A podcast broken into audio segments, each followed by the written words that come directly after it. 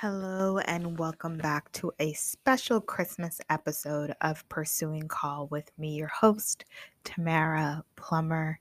Um, in the background, you might be picking up some jolly that is happening from my super. I hope that Lazaro, who cares for this building and cares for the people in it, is having an awesome time and wilding out. Uh, that's my prayer for Lazaro on this night the holy gospel of our Lord Jesus Christ according to Luke. In those days, a decree went out from Emperor Augustus that all the world should be registered. This was the first registration and was taken while Quirinius was governor of Syria. All went to their own towns to be registered. Joseph also went from the town of Nazareth in Galilee to Judea, to the city of David called Bethlehem, because he was descended from the house and family of David. He went to be registered with Mary, to whom he was engaged and who was expecting a child.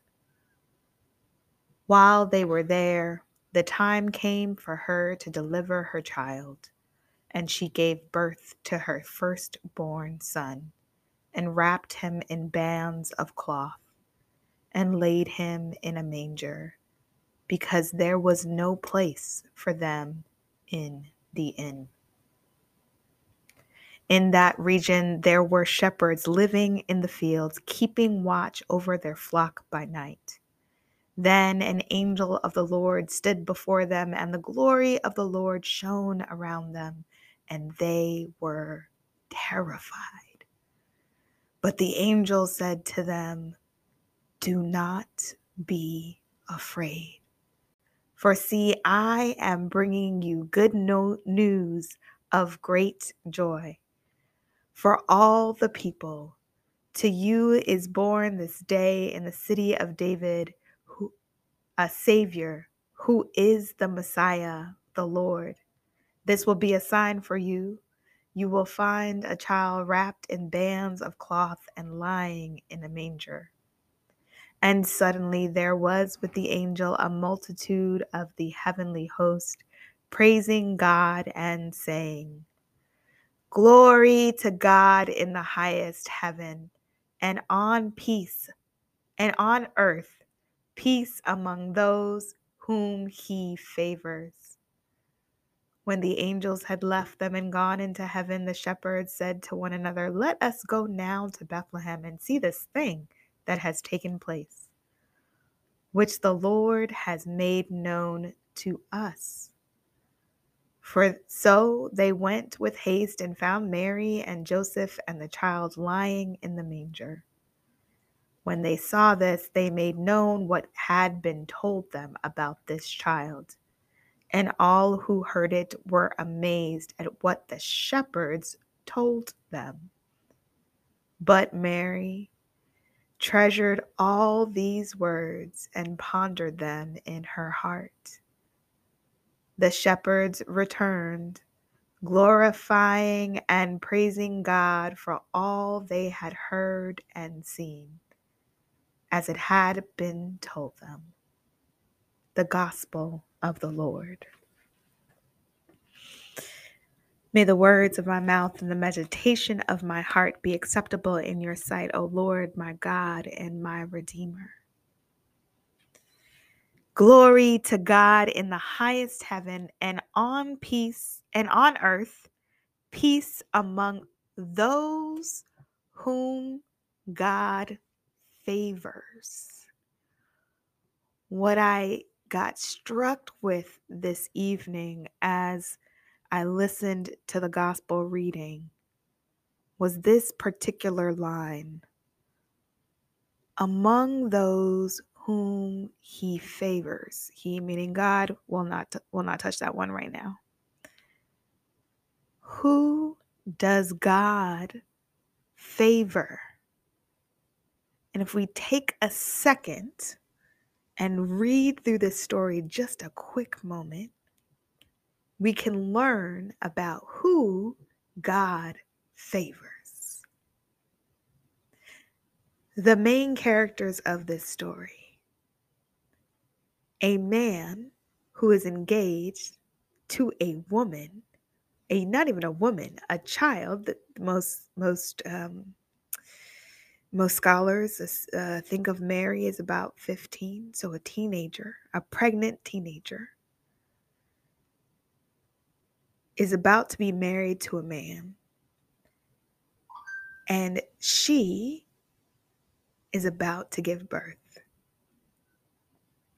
And they must travel far away from home to comply with the government's desire that they be counted, to comply with the need for government to have continue for actually an occupying force to continue to occupy and um, be in control over an oppressed people.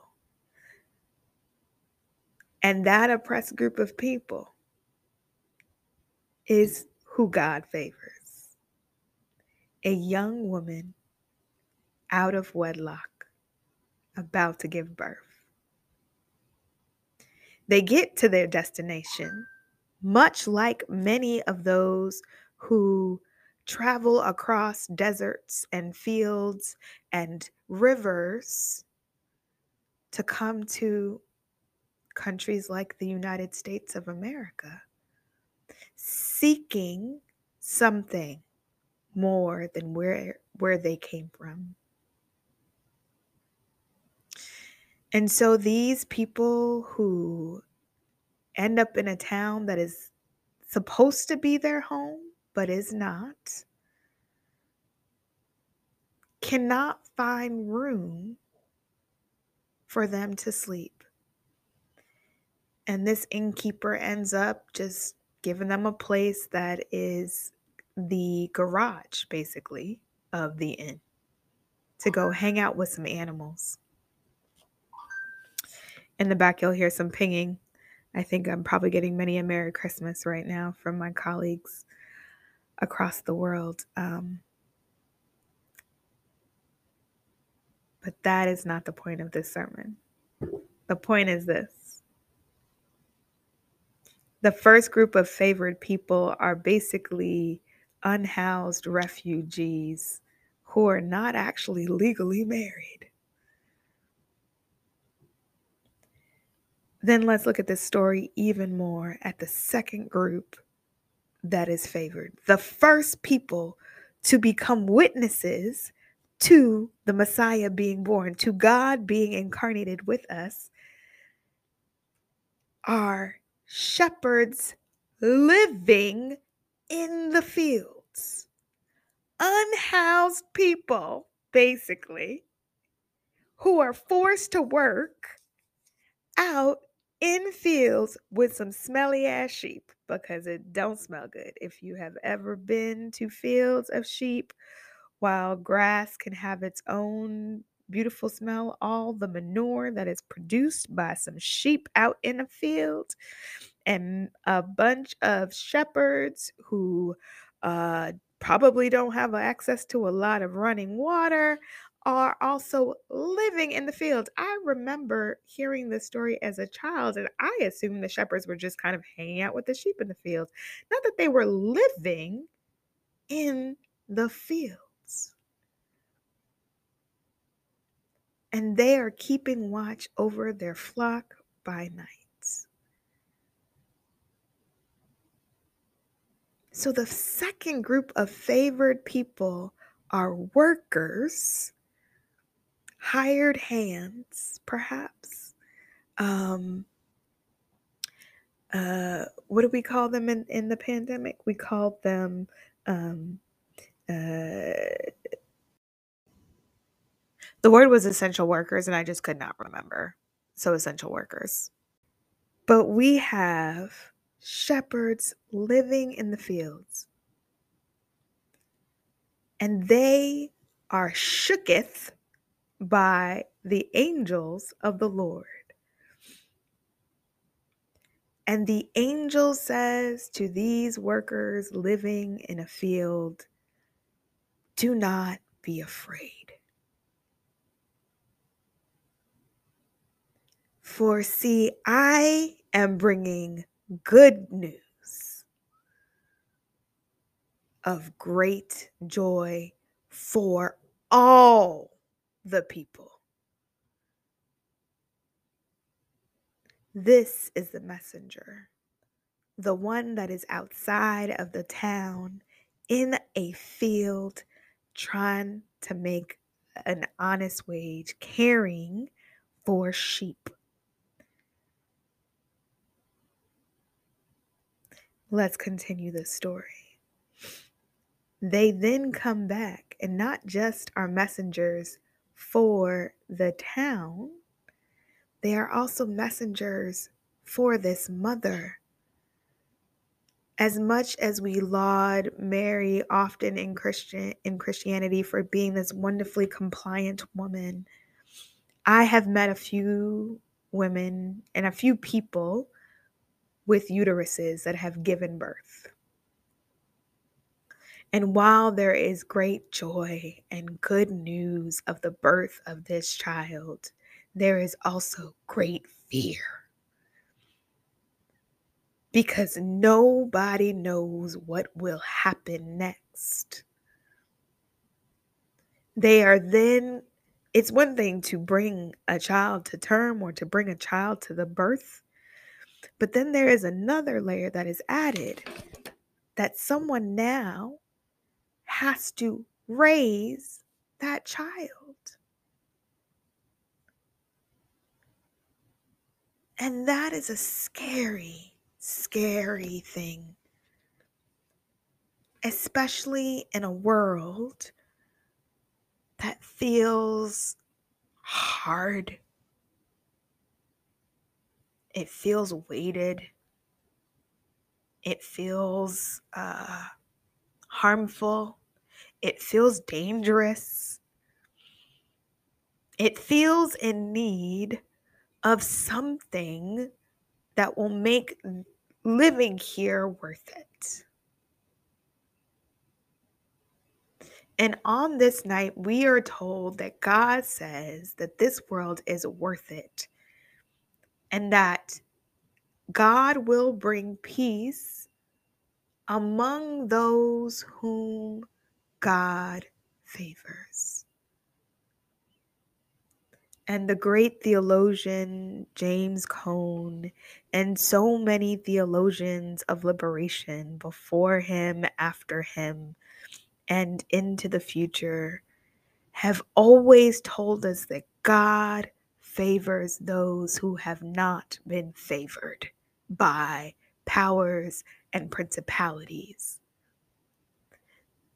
As I rode home on the train tonight, there were two men sleeping. And that is who God favors.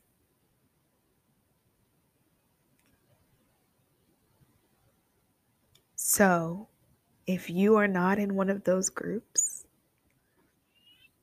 if you are in a more privileged position, it doesn't mean that God doesn't favor you. It doesn't mean that God doesn't love you and God doesn't care for you. But maybe you aren't the most important part of the story. Maybe somebody other than you is a being that God favors. Maybe the nature is who God favors, those sheep in the field. Maybe they have a message to share with you so that you too can join in the glory, heavenly host of God. That you too can join in the good news. Maybe you don't actually know what the good news is until you take a moment to spend time with those whom God favors.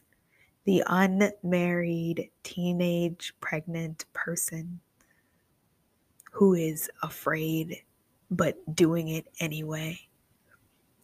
The husband who sticks with her. The shepherds who are living in the field? Who are these people in your world?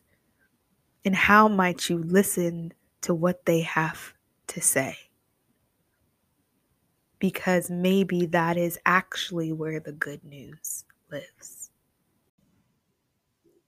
I can't believe that I almost let y'all go before I talked about the last and most important favored person being.